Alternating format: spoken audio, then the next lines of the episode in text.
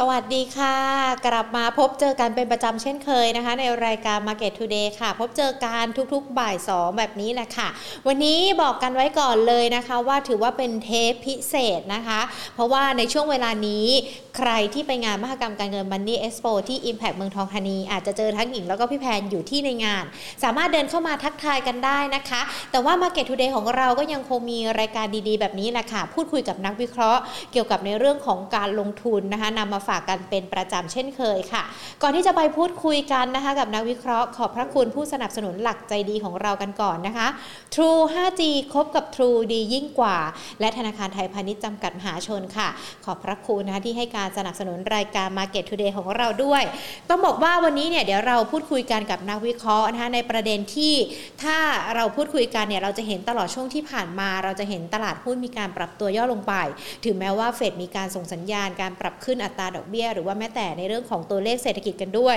จังหวะเวลาที่ตลาดปรับตัวย่อลงไปแบบนี้ มันเป็นโอกาสที่เราจะได้ช้อนซื้อหุ้นด้วยหรือเปล่านะคะ เดี๋ยววันนี้พูดคุยกันกับคุณภาควัฒน์พิสุทธิพันธ์ผู้มีการสายงานธุรกิจหลักทรัพย์ลูกค้ารายย่อย บริษัทหลักทรัพย์ 4GSC IMB ประเทศไทยค่ะ สวัสดีค่ะคุณวัดค่ะ หญิงสวัสดีครับค่ะอาวันนี้เราอาจจะมาพูดคุยกันนะคะ แล้วก็ทำเป็นเทปพิเศษให้กับคุณผู้ชม คุณผู้ฟังทั้งทาง Facebook แล้วก็ YouTube Money and Banking Channel รวมไปถึง Podcast Money and Banking Channel พูดคุยกันเกี่ยวกับในเรื่องของประเด็นการลงทุนกันด้วยนะคะ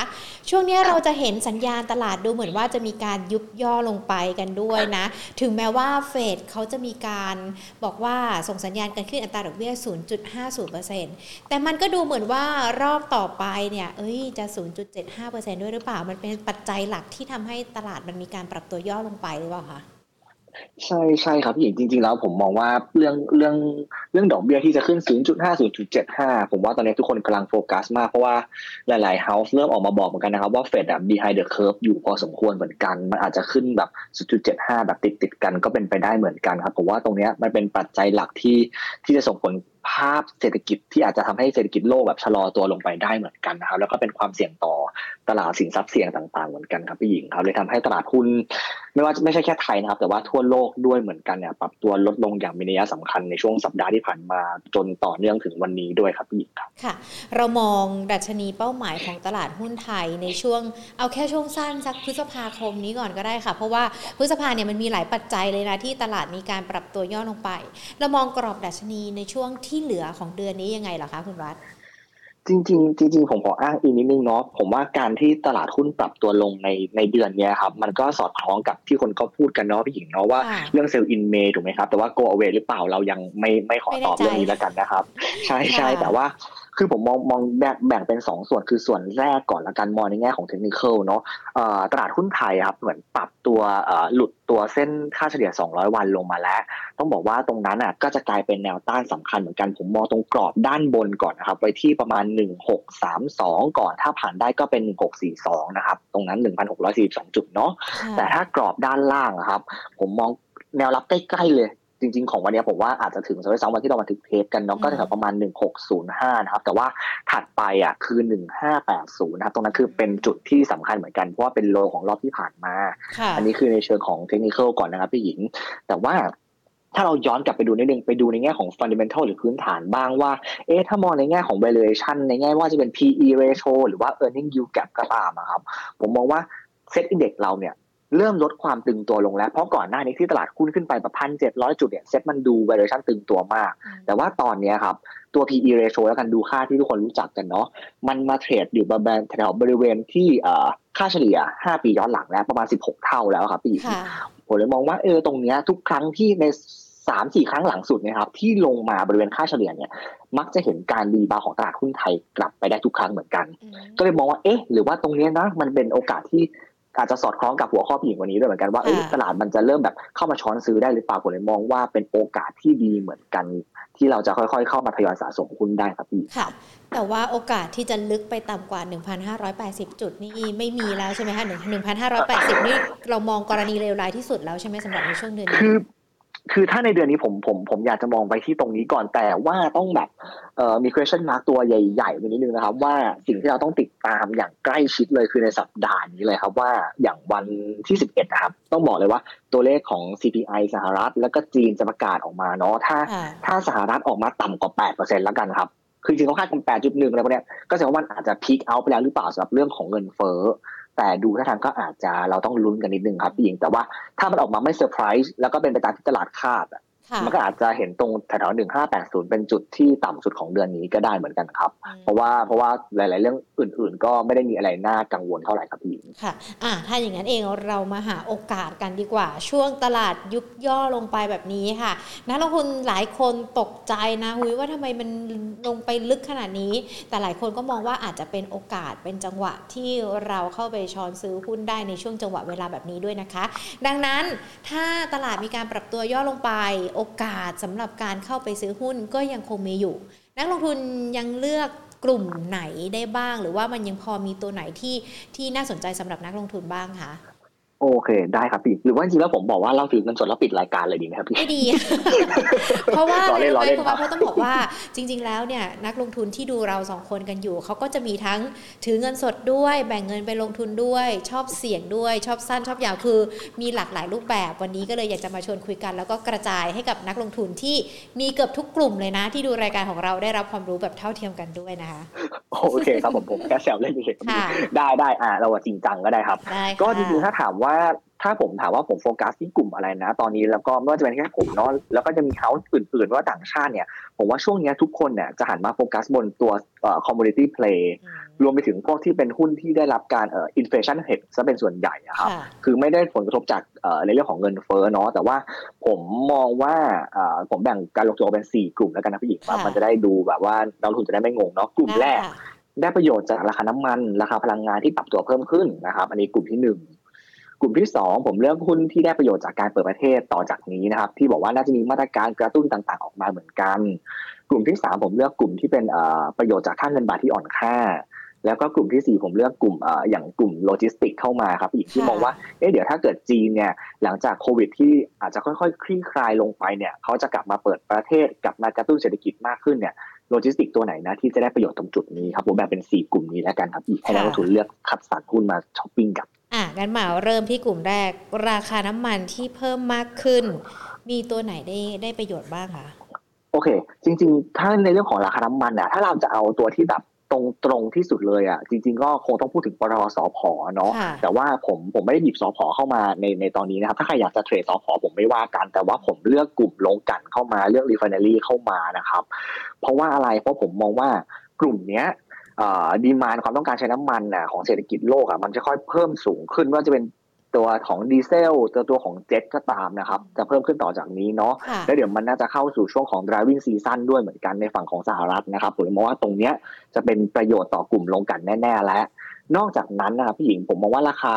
ค่าการกันหรือสิงคโปร์ GRM ครับที่มันทรงตัวอยู่ประมาณแบบ 20 กว่ากว่าเหรียญเนี่ยณตอนนี้ถือว่าเป็นระดับที่สูงพอสมควรสูงทั้งเยือนเยียสูงทั้งคิวอันคิวแน่ๆนะครับฉะนั้นต้องบอกว่ากลุ่มลงกันเนี่ยจะได้ประโยชน์จากจุดนี้แน่ๆ แล้วก็เมื่อเช้าของเราจริงๆ ก็ไม่ใช่เมื่อเช้าเนอะเมื่อเมื่อเมื่อวันที่ผ่านมาแล้วกันครับ ที่ซาอุประกาศลดราคาขายน้ำมันดิบให้กับประเทศในเอเชียลง ผมว่าตรงนี้มันทาให้คอสในของเรื่องต้นทุนราคาน้ำมันเนี่ยของพวกกลุ่มลงกันเนี่ยมันปรับตัวลงไปด้วยเหมือนกันผมเลยเชื่อว่าเออในแค่แค่สามปัจจัยบวกแค่นี้ครับมันทำให้กลุ่มลงกันเนี่ยยังคงมีความน่าสนใจต่อไป แล้วก็หุ้นที่ดูน่าสนใจ 3 ตัวที่ผมหยิบเข้ามาก็ไม่พ้นไปไหนไกลครับ ก็เป็นท็อป บางจากแล้วก็ SPRC เลยครับสามตัวนี้ผมเชื่อว่าดีกันในคนละแบบ แต่ว่าทั้ง3ตัวเป็นหุ้นกลุ่มลงกันที่ผมเชื่อว่าราคาหุ้นมีโอกาสที่จะยังค่อยๆ ขยับไปได้อย่างต่อเนื่องครับพี่ เราเปิดกราฟของวันที่ 9 นะคะ ให้กับนักลงทุนที่ติดตามไลฟ์ของเราในวันนี้กันด้วย ซึ่งราคาท็อปนะปัจจุบันวันที่ 9 เนี่ย มันจะอยู่ที่ประมาณสัก 59 บาท แล้วก็แนวโน้มดูเหมือนจะเป็นขาขึ้นกันด้วย ราคามันไม่ได้สูงเกินไป หรือว่ามันอาจจะมีจังหวะที่ที่ย่อลงมาเพื่อให้เราเข้าเก็บ หรือว่าราคานี้ก็ได้แล้วอะคะ โอเค คือในเรื่องของของราคาในการเข้าซื้อครับพี่หญิงผมผมผมขอแนะขอพูดก่อนละกันเนาะว่าต่อให้ผมจะยังมองว่าเฮ้ยตลาดมีโอกาสในการเข้าซื้ออยู่ดีนะครับ แต่ผมเชื่อว่าเออเราเน้นวัน buy on dip อยู่ดี ตลาดตกเราค่อยซื้อ ฉะนั้นตรงท็อปราคา 59 เนี่ยผมขอต่อรองนิดนึงนะครับ ผมเลือกมองว่าถ้าเราได้แถวประมาณแบบ 56.75 จนถึงแบบไม่เกิน 57 50 แล้วกันครับ ผมต่อรองราคาเนาะตรงนี้ผมเชื่อว่าเข้าซื้อได้แล้วก็ ผมมองแนวต้านนะจริงๆผมไปดูกันแถวประมาณแบบ61บเอ็ดบาทแล้วก็63บสาบาท50ขึ้นไปครับอยู่ผมมองว่าตรงนั้นเนี่ยเป็นจุดที่อาจจะทำเล่นรอบทำกำไรของท็อปไปได้ระยะสั้น ๆ ก่อนก็ได้ในช่วงนี้ครับพี่ครับค่ะ แน่นอนเล่นหุ้นที่เกี่ยวข้องกับในเรื่องของราคาน้ำมันที่เพิ่มมากขึ้น ปัจจัยที่เราก็ต้องติดตามก็คือในเรื่องของราคาน้ำมันที่มันอาจจะเกิดความผันผวนกันด้วยควรมองแนวโน้มราคาน้ำมันยังไงกันบ้างคะ ผมเชื่อว่าราคาน้ำมันน่าจะทรงๆ อยู่ในกรอบแถวๆบริเวณนี้มากกว่าเขาคงไม่ได้ไปไหนไกลครับเพราะมันมีเรื่องในแง่ของแบบรัสเซียยูเครนที่มันยังตึงๆกันอยู่เนาะยุโรปจะแบนมากน้อยขนาดไหนก็ต้องคงติดตามกันต่อไปเหมือนกัน แล้วก็สมมติจีนกลับมาคอนซูมได้มากขึ้นราคาน้ำมันอาจจะ ก็คงอาจจะดีมานมากขึ้นราคาน้ำมันอาจจะเพิ่มสูงขึ้นด้วยหรือเปล่า ผมว่าเชื่อว่าราคาน้ำมันมันจะ ไม่ได้ไม่ได้ขึ้นหรือลงไปไปไปรุนแรงมากกว่านี้แต่ผมเชื่อว่าตัวในแง่ของค่าการกลั่นมากกว่าครับ ที่อยู่ในระดับสูงตรงนี้มันทำให้กลุ่มลงกันน่าสนใจมากกว่าตัวเอ่อพีโอเพอย่างสอพอครับอืมค่ะอะ ระหว่างที่เราสอบถามในเรื่องของราคาน้ำมันก็เปิดกราฟไปด้วยนะคะ SPRC ราคาวันที่ 9 พฤษภาคม 11 บาท 10 สตางค์ต่อรองกันได้ไหมคะสำหรับตัวนี้ต่อต่อไม่ใช่ผมผมต่อแน่นอนครับขึ้นแบบขึ้นขึ้นขึ้นเลยนะดูกราฟเขาใช่ใช่ครับคือ SPRC ก็ต้องบอกว่า คนอาจจะเฮ้ยแบบไม่เชื่อว่าตอนที่บุ๊กตรงน้ำมันรั่วแล้วมันจบไปแล้วหรือยังแต่ผมเชื่อว่าทุกคนมัน price in ไปหมดแล้วนะครับ แต่ว่าผมมองว่าถ้าราคาเอาแนวรับก่อนแล้วกันนะครับ ผมดูตรงแถวประมาณ 10 บาท 40จนถึง 10 บาท 60 เนาะแล้วก็ค่อยเข้าไปซื้อก็ได้แต่ว่าอีกอันนึง ถ้าเป็นใครเป็นสาย follow buy อะถ้าราคาหุ้นผ่าน 11 บาท 50บาทค่อย follow buy ก็ได้นะครับ แล้วก็ผมมองแนวต้านของ SCRC จริงๆอะอยู่ในแถวประมาณ 12 บาท 80 ครับพี่หญิงอันนี้คือแนวต้านสำคัญเหมือนกัน แต่ว่าระยะสั้นๆก็เหมือนเดิมครับ buy on dip ดีกว่าครับ เราไม่ต้องรีบร้อนเอาเงินเราไป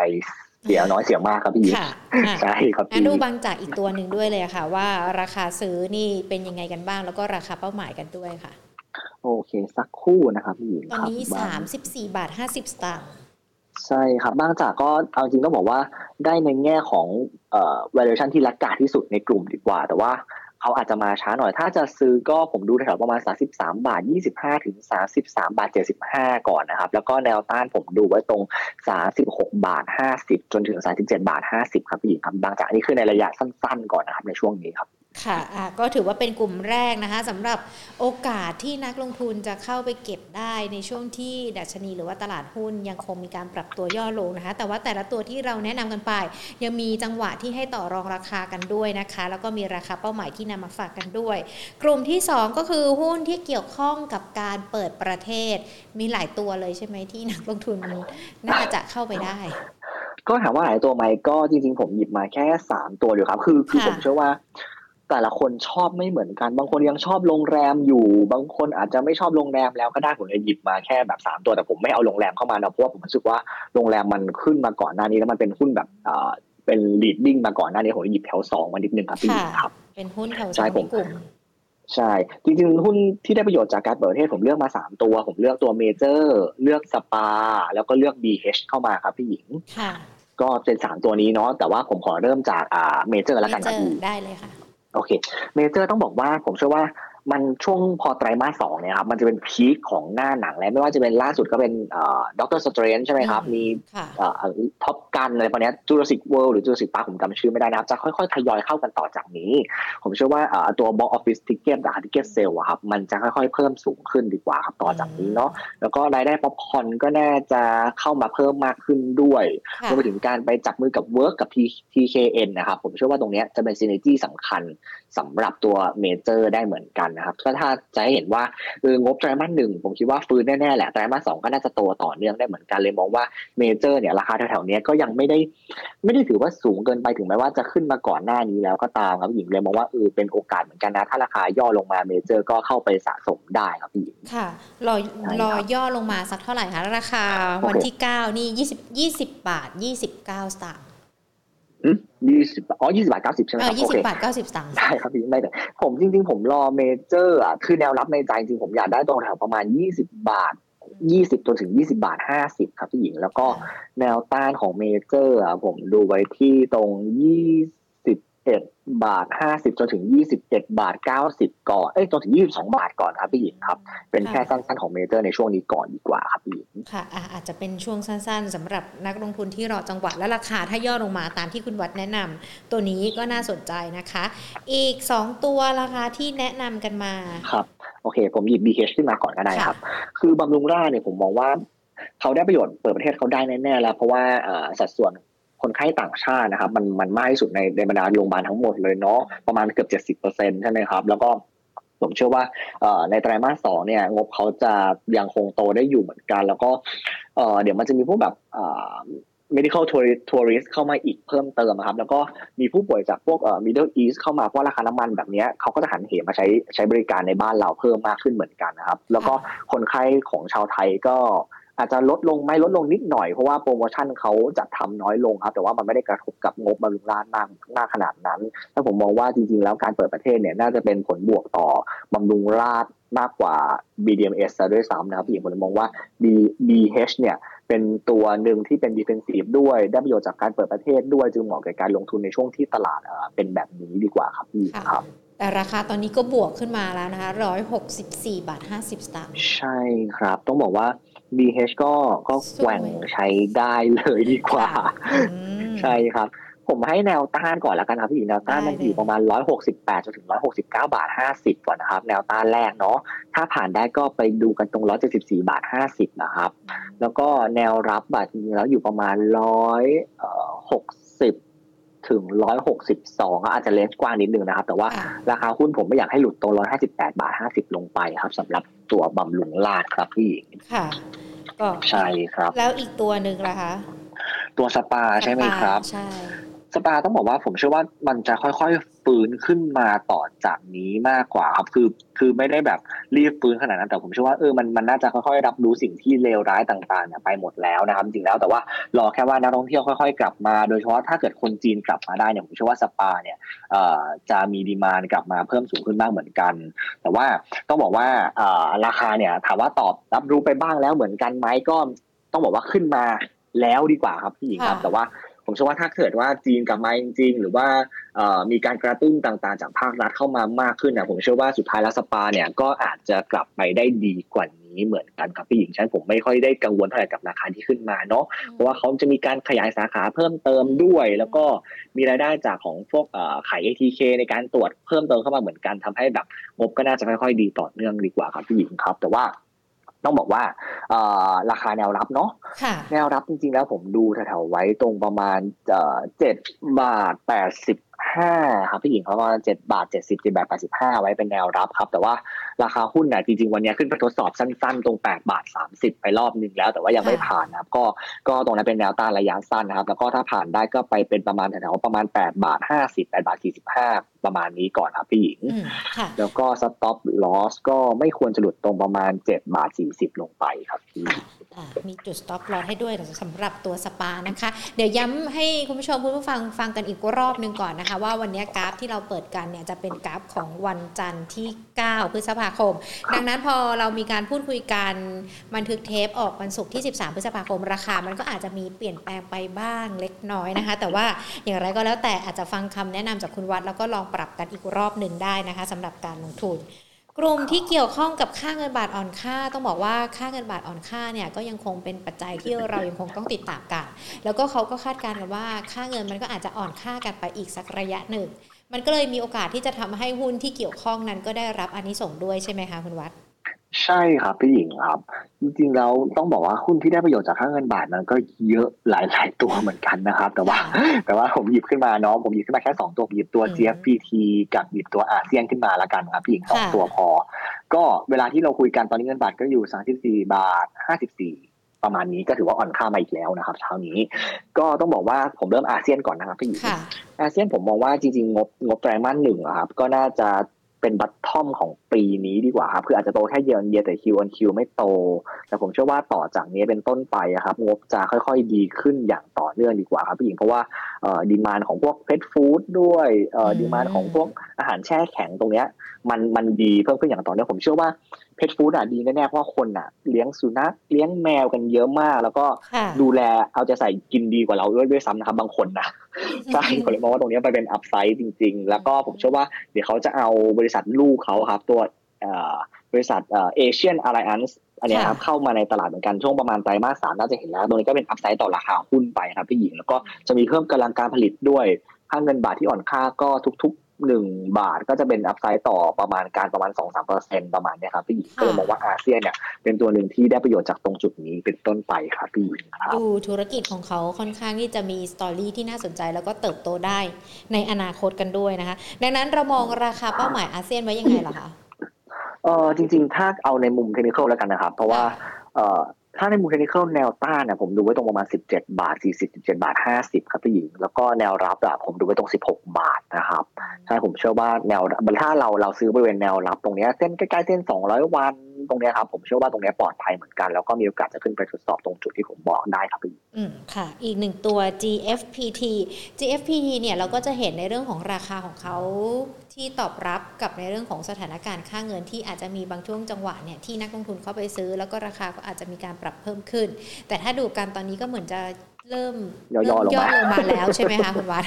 ใช่ใช่ครับ คือยิ่งย่อก็ยิ่งดีครับถึงเราจะได้ได้ของถูกเนาะคือ คือผมเชื่อว่า GFPT อะ ราคามันจะมันจะแกว่งแบบนี้ไปเรื่อยๆระหว่างทางเนี่ยว่าขึ้นแล้วก็ย่อขึ้นแล้วก็ย่อฉะนั้นเราต้องแบบไม่ได้รีบร้อนขนาดนั้นเอาในมุมเทคนิคก่อนเนาะผมเชื่อว่าในมุมเทคนิคอะแนวรับอยู่ประมาณแถวๆสิบสามบาทยี่สิบจนถึงสิบสามบาทห้าสิบนะครับ แล้วก็แนวต้านระยะสั้นจะอยู่ประมาณแถวๆสิบสี่บาทเจ็ดสิบนะครับผู้หญิงประมาณนั้นก่อนแต่ผมมองว่า เดี๋ยวถ้าพยายามถ้ารัฐบาลแบบลดพยายามแบบลดต้นทุนอาหารสัตว์เข้ามาเนี่ย GPT ก็ได้ประโยชน์ด้วย งบไตรมาส ไตรมาสหนึ่งไตรมาสสองก็จะดีต่อเนื่องเหมือนกันเพราะว่าในเรื่องของการส่งออกเนี่ยก็ยังดีอย่างต่อเนื่องนะครับ แล้วก็ในเรื่องของราคาไก่เนี่ยก็ยังทรงตัวอยู่ในระดับสูงเหมือนกัน ฉะนั้นตรงนี้ถ้าเกิดว่าถ้าเงินเป็นอย่างนี้ต่อไป ผมเชื่อว่า GPT เนี่ยก็จะมีโอกาสที่ผลการดำเนินงานเนี่ยเติบโตได้อย่างต่อเนื่องเหมือนกันครับพี่หญิง แล้วก็ผมเชื่อว่าเดี๋ยวไอ้เรื่องของเรื่องการเพิ่มกำลังการผลิตเนี่ยผมว่าก็เป็นปกติอยู่แล้วแหละเขาก็กลับมาโอเปเรตได้เต็มที่เต็มสตรีมหมดแล้วเนาะผมเชื่อว่า GPT ก็ได้อันนี้ส่งบวกจากตรงนี้เหมือนกันครับพี่หญิงฉันก็เลยบอกว่าเออเป็นหุ้นที่ในกลุ่มอ่าเนื้อสัตว์ กลุ่มเนี่ยพวกกลุ่มอาหารสัตว์อะไรเงี้ยผมเชื่อว่าจริงๆแล้วเขาได้ผลดีจากตรงจุดนี้มากกว่าพี่เลยชอบ GPT มากหน่อยพอสมควรเหมือนกันครับพี่ค่ะอะเป็นสามกลุ่มแรกที่เราพูดคุยกันนะคะ ที่เข้าไปเก็บได้ในช่วงตลาดหุ้นอาจจะมีการปรับตัวย่อลงมา มี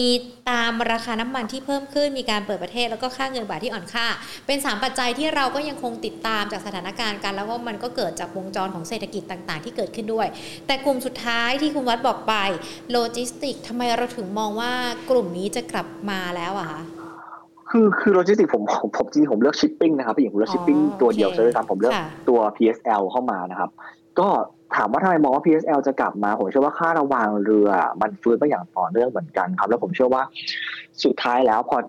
ตอนนี้คือจีนนะครับ ตัวปัจจัยหลักเนาะที่แบบเขาปิด ปิดประเทศไปก่อนหน้านี้เพราะโควิดถูกไหมครับพี่อีกแต่ว่าผมเชื่อว่าถ้าเกิดว่าเขาจะต้องการบูสต์เศรษฐกิจเขาจริงๆอะเขาต้องเน้นพวกภาคอินฟราหรือว่าการส่งออกต่างๆ พวกนี้ผมเลยนำเข้าต่างๆ ว่าจะเป็นถ่านหินเหล็กหรือต่างๆนะพวกนี้ผมเชื่อว่าเรือเทกองครับน่าจะได้ประโยชน์สูงสุดเหมือนกันจริงเทกองในบ้านเราก็ PSL TTA เนาะแต่ผมเลือกตัว pure อย่าง PSL เข้ามาแล้วกันครับพี่หญิงก็น่าจะดีกว่าเหมือนกันก็เลยมองว่าเออ PSL เนี่ยถ้าค่าระวางมันค่อยๆฟื้นไปเรื่อยๆ แล้วก็ เขามี fix rate ไว้แค่ประมาณน่าจะยี่สิบเปอร์เซ็นต์ไม่เกินสามสิบเปอร์เซ็นต์นะที่ fix rate ล่วงหน้าไว้แต่ว่าที่เหลืออีกประมาณแบบ เจ็ดสิบแปดสิบเปอร์เซ็นต์นะมันมันอิงตามราคา spot เลย ฉะนั้นถ้าเรามองว่าค่าระวางเรือมีโอกาสจะกลับไปสูงกว่านี้ ผมเชื่อว่ามันเป็นอันที่ส่งบวกต่อ PSL แน่ๆครับพี่หญิงก็เลยมองว่าอ๋อแล้วงบงบที่ประกาศออกมาล่าสุดก็ดีกว่าที่ตลาดคาดประมาณ5%เหมือนกันก็เป็นปัจจัยบวกเหมือนกันครับ ก็เลยมองว่างบน่าจะดีต่อเหมือนกัน แล้วก็เป็นอัพไซด์ถ้าจีนกลับมาบูสต์ประเทศบูสต์เศรษฐกิจประเทศครับพี่ก็เลยมองว่า PSL เนี่ยน่าสนใจในกลุ่มชิปปิ้งครับ PSL เรามองราคาเป้าหมายไว้ยังไงกันบ้างคะผมมองว่าราคาหุ้นมีโอกาส ขึ้นไปเทสแถวๆ20บาท80ได้นะครับ ในรอบนี้ถ้าถ้าค่าระวังยังเป็นแบบนี้นะครับค่อยๆขึ้นต่อเนาะถ้าผ่าน20บาท80ได้ผมผมมองไปตรงประมาณ22บาท40เลย แต่ว่าตรงนั้นก็เดี๋ยวค่อยดูเป็น step step ไปดีกว่าครับ เพราะว่าไกลพอสมควรก็ส่วนแนวรับนะครับพี่หญิงผมดูไว้แถวประมาณ18บาท80 ไม่เกิน 19 บาทแล้วกันครับผมว่าตรงนี้แนวรับของ PSL รับได้ครับพี่ค่ะอะ ได้กันมา 4 กลุ่ม 9 ตัวนะคะสำหรับในเรื่องของการลงทุนที่จะเข้าไปเก็บได้ หรือว่ารอโอกาสที่ตลาดเนี่ยมีการปรับตัวย่อลง แล้วก็เข้าไปช้อนซื้อกัน แต่จริง ๆ แล้วในเรื่องของการลงทุนอย่างที่คุณวัดย้ำกันไปตอนต้นว่าอาจจะต้องดูเป็นรอบ เพราะว่าสถานการณ์ต่าง ๆ มันก็ยังคงมีความเสี่ยงกันอยู่ และวิธีการเล่นเนี่ยมันก็อาจจะต้องดูทั้งกราฟเทคนิค แล้วก็พื้นฐานประกอบกันด้วย ดังนั้นเองคุณวัดแนะนำสำหรับนักลงทุนกันดีกว่าค่ะว่า เราเนี่ยมีการพูดคุยกันถึงปัจจัยต่างๆ ที่เกิดขึ้น วิธีการการลงทุนเลือกหุ้นกันแล้ว นักลงทุนอาจจะต้องดูปัจจัยบริบทอะไรรอบด้านเพื่อมาเลือกหุ้นให้ตัวตัวถูกด้วยแล้วก็ถูกวิธีกันด้วยอะคะโอ้ยากละโอเคถามว่าถามว่าเราควรจะต้องดูอะไรก่อนนะครับอย่างผมผมว่าสิ่งแรกเนี่ย ในการลงทุนผมว่าเราควรจะต้องควบคุมอารมณ์ตัวเองให้ได้ก่อนดีกว่าครับอันนี้คือสิ่งที่จำเป็นที่สุดเลยดีกว่าก่อนที่เราจะไปโฟกัสเรื่องปัจจัยที่จะเข้ามากระทบต่างๆ ต่อตัวเราเนาะผมเชื่อว่าเราไม่ควรจะรีบปรีผามในการเข้าไปซื้อหุ้นดีกว่าครับเราควบควบคุมอารมณ์ตัวเองให้ได้ก่อนนี่จะสำคัญที่สุด หลังจากนั้นอะเราค่อยพิจารณาตัวหุ้นแต่ละตัวไม่ต้องไปตามกระแสเพื่อน ต่างๆนานามากก็ได้นะครับ แต่ว่าค่อยๆวิเคราะห์จากพื้นฐานหน่อยไหมว่าตัวนี้มันดียังไงงบจะดีต่อเนื่องหรือเปล่าว่าอันนี้สำคัญที่สุดนะครับหญิงใช้ฟันเดเมนทัลประกอบกับเทคนิคแล้วก็ค่อยมาลิงก์กับตัวปัจจัยรอบบ้านแค่นั้นเองครับว่าจะมีอะไรเข้ามากระทบบ้างดีกว่าครับ แต่ว่าทางนี้ทางนั้นก็คือสรุปก็คือผมไม่อยากให้ทุกคน ใจร้อนในการเข้าลงทุนดีกว่าครับพี่หญิงอันนี้สำคัญที่สุดครับสำหรับตัวผมอ่ตอนนี้อาจจะต้องระมัดระวังแล้วก็ใจเย็นๆกันด้วยนะคะ รอโอกาสเหมาะๆค่อยใส่กันเต็มที่สำหรับในเรื่องของการลงทุนได้นะคะ วันนี้ขอบพระคุณคุณวัดมากๆเลยนะคะ พูดคุยกับเราในเทปพิเศษ แล้วก็ยังคงมีหุ้นมาฝากให้กับนักลงทุนที่ติดตามรายการ Market Today ของเราด้วยนะคะ และเดี๋ยวโอกาสหน้าเราพูดคุยกับ Market Today กันอีกนะคะ ครับขอบคุณครับพี่หญิงสวัสดีค่ะสวัสดีครับค่ะ คุณพักคาวัตพิสุทธิพันธ์นะคะผู้มีการสายงานธุรกิจหลักทรัพย์ลูกค้ารายย่อยจาก CGSC IMB ประเทศไทย ชวนคุณวัดเข้ามาพูดคุยกัน เพราะว่าในช่วงที่ผ่านมาเนี่ยเราเห็นจังหวะตลาดหุ้นไทยมีการปรับตัวย่อลงไปนะคะ น่าจะเป็นโอกาสที่นักลงทุนเข้าไปซื้อหุ้นกันได้ แต่จะซื้อยังไงช้อนยังไงให้ช้อนเนี่ยไม่หักก็เลยมามีมุมมองจากคุณวัดแล้วก็มีคำแนะนำกันว่ายังคงมีกลุ่มไหนตัวไหนเล่นกันได้บ้าง ก็ได้มานะคะ 4 กลุ่มทั้งหมด 9 ตัวเลยที่นักลงทุนจะเข้าไปลงทุนได้ และในแต่ละตัวคุณวัดก็บอกเหมือนเป็นทามมิ่งของระยะเวลา หรือว่าแม้แต่ราคาในการซื้อในการขายกันในแต่ละรอบด้วยนะคะหวังว่าวันนี้นักลงทุนทุกๆท่านนะคะ แฟนรายการ Market Today ทุกๆคน จะได้รับประโยชน์นะคะจากการลงทุนแล้วก็เป็นหุ้น 1 ใน 9 ตัวที่ถูกใจของนักลงทุนหลาย ๆ คนกันด้วยนะคะ ก็นำมาฝากกันค่ะสำหรับ Market Today ที่เราพูดคุยกันในวันนี้ แล้แล้วย้ำกันอีกรอบนึงนะคะสำหรับใครที่ติดตาม Market Today กันอยู่ อยากจะเชิญชวนเลยนะคะ เพราะว่าในเรื่องของโลกของการเงินการลงทุนเนี่ยมันมีทั้งปัจจัยต่างๆ ที่ทำให้เราเนี่ยยังคงต้องติดตามอย่างสม่ำเสมอ ดังนั้นอย่าลืมนะคะ ถ้าใครพอจะมีเวลายังเหลืออีก 2 วันนะเสาร์อาทิตย์ ไปกันได้นะคะที่งานมหกรรมการเงิน Money Expo ค่ะ จัดขึ้น Challenger 23 Impact เมืองทองธานีนะคะ แล้วในวันพรุ่งนี้เนี่ยวันเสาร์ช่วงบ่ายเราจะมีสัมมนาเกี่ยวกับในเรื่องของคริปโตเคอเรนซีกันด้วย จะเขาเรียกว่าอะไรซื้อสินทรัพย์ดิจิทัลยังไงไม่ให้เสี่ยงต่อการถูกแฮกระบบ หรือว่าจะมีวิธีการอย่างไรกันบ้าง สามารถไปฟังกันได้ ส่วนวันอาทิตย์ในช่วงบ่ายนะคะ ก็จะเป็นสัมมนาที่เกี่ยวข้องกับในเรื่องของหุ้นล้วนๆเลย มีนักวิเคราะห์นะคะ ผู้เชี่ยวชาญที่จะมามองวิวในช่วงที่เหลือของปี แล้วก็แนะนำการลงทุนเป็นหุ้นรายตัวให้ด้วยนะคะ ดังนั้นไม่อยากให้พลาดสำหรับการจัดงานมหกรรมการเงิน Money Expo นะคะที่มีขึ้นย้ำอีกรอบหนึ่ง Challenger 2 3 Impact เมืองทองธานี ส่วนใครที่จะไปทำธุรกรรมทางด้านของการเงินการลงทุนนะคะ อย่าลืมถือบัตรประชาชนแล้วก็บุ๊กแบงค์ติดกันไปด้วยนะคะ เพื่อที่จะได้รับโปรโมชั่นดีๆ ที่มีเฉพาะในงานนี้เท่านั้นค่ะ ใครไปเดินงานเจอหญิงเจอพี่แพนหรือว่าเจอทีมงาน Market Today นะคะลองเดากันดูว่าเป็นใครแล้วก็เดินมาทักทายกันได้นะคะ แน่นอนเดี๋ยวเราจะมาพูดคุยกันในงานกันด้วยนะคะ ส่วน Market Today วันนี้หมดเวลาแล้วนะคะ แล้วเดี๋ยวนักวิเคราะห์รอบต่อไปหรือว่าครั้งต่อไปจะเป็นใครห้ามพลาดกันเลยนะคะ วันนี้ลากันไปก่อน สวัสดีค่ะ